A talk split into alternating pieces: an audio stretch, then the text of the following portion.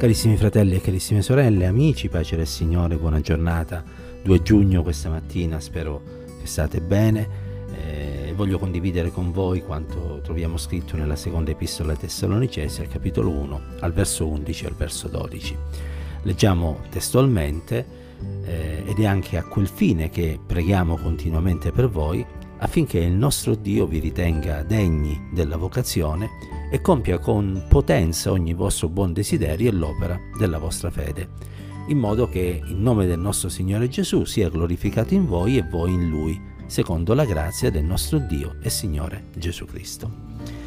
Paolo e i suoi collaboratori, capiamo dal testo, erano soliti pregare eh, per coloro a cui avevano presentato il messaggio dell'Evangelo e lo facevano sicuramente per coloro che eh, ancora non avevano pienamente accettato quel messaggio e quindi non avevano realizzato la nuova nascita e lo facevano anche per coloro che, avendo accettato questo messaggio ed essendosi pentiti e ravveduti, erano entrati a far parte della Chiesa del Signore. Ed è un'attitudine questa che dovremmo avere tutti quanti noi. Ancora oggi, quando abbiamo occasione di presentare eh, la testimonianza di Cristo, dovremmo sempre eh, accompagnare eh, il nostro lavoro di evangelizzazione con la preghiera.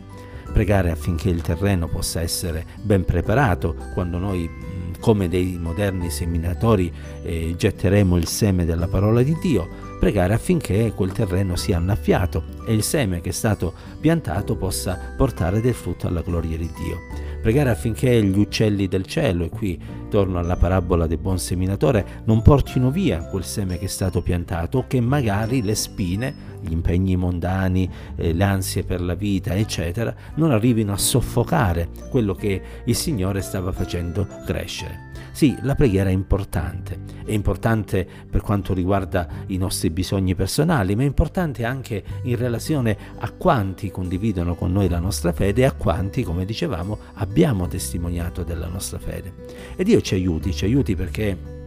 in tempi difficili come quelli che stiamo vivendo eh, non sempre è facile eh, vedere persone che riflettono oh, sulla propria condizione spirituale eh, e quei pochi che lo fanno spesso vengono poi distratti eh, dalle tante cose che ci sono intorno a loro e proprio tramite la preghiera noi possiamo mh, mm, essere collaboratori di Dio affinché il messaggio ricevuto possa fare breccia nel cuore e possa portare le persone ad andare ai piedi di Cristo per essere salvati. Non è raro che anche tanti credenti arrivino a causa della, eh, delle distrazioni, degli impegni della vita, a perdere il fervore, lo zelo iniziale, ad essere disinteressati riguardo all'opera di Dio, a vivere nella freddezza o nella tiepidezza e noi tramite la nostra preghiera possiamo essere utili a Dio affinché quei cuori possano tornare ad essere zelanti per il Signore e abbandonare ogni forma di eh, formalismo religioso.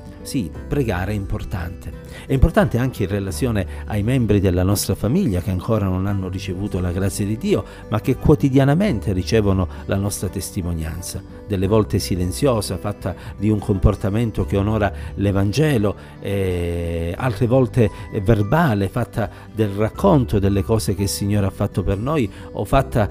di citazioni diverse della parola di Dio. Preghiamo, cari Preghiamo che il Signore possa dare fo- ehm, effetto a quelle parole che abbiamo detto e possa ehm, rendere vivente la testimonianza che diamo con la nostra vita. Preghiamo senza essere sfiduciati e magari pensare che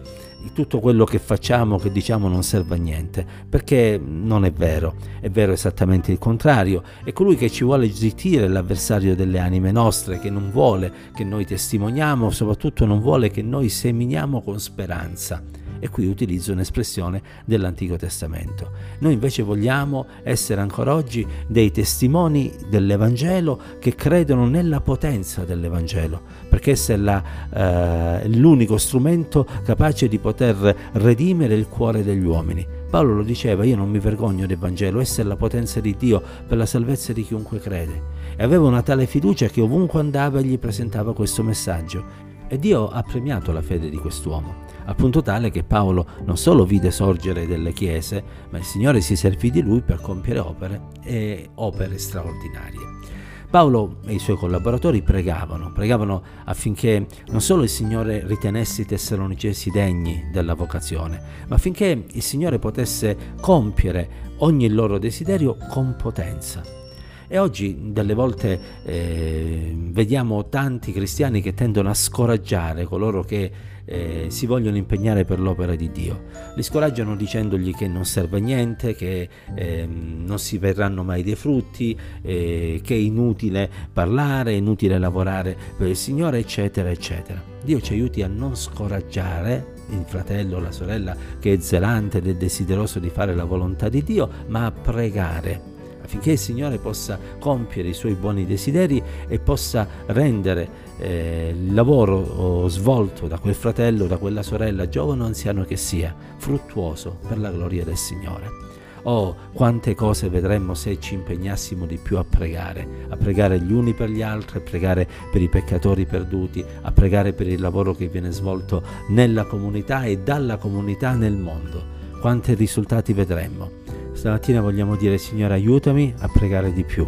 e soprattutto da stamattina vogliamo iniziare a pregare di più e a pregare affinché l'opera del Signore possa continuare a raggiungere altri peccatori portando salvezza e liberazione. La pace, la grazia, l'amore e la presenza di Dio sia con tutti quanti noi. Dio ci benedica insieme.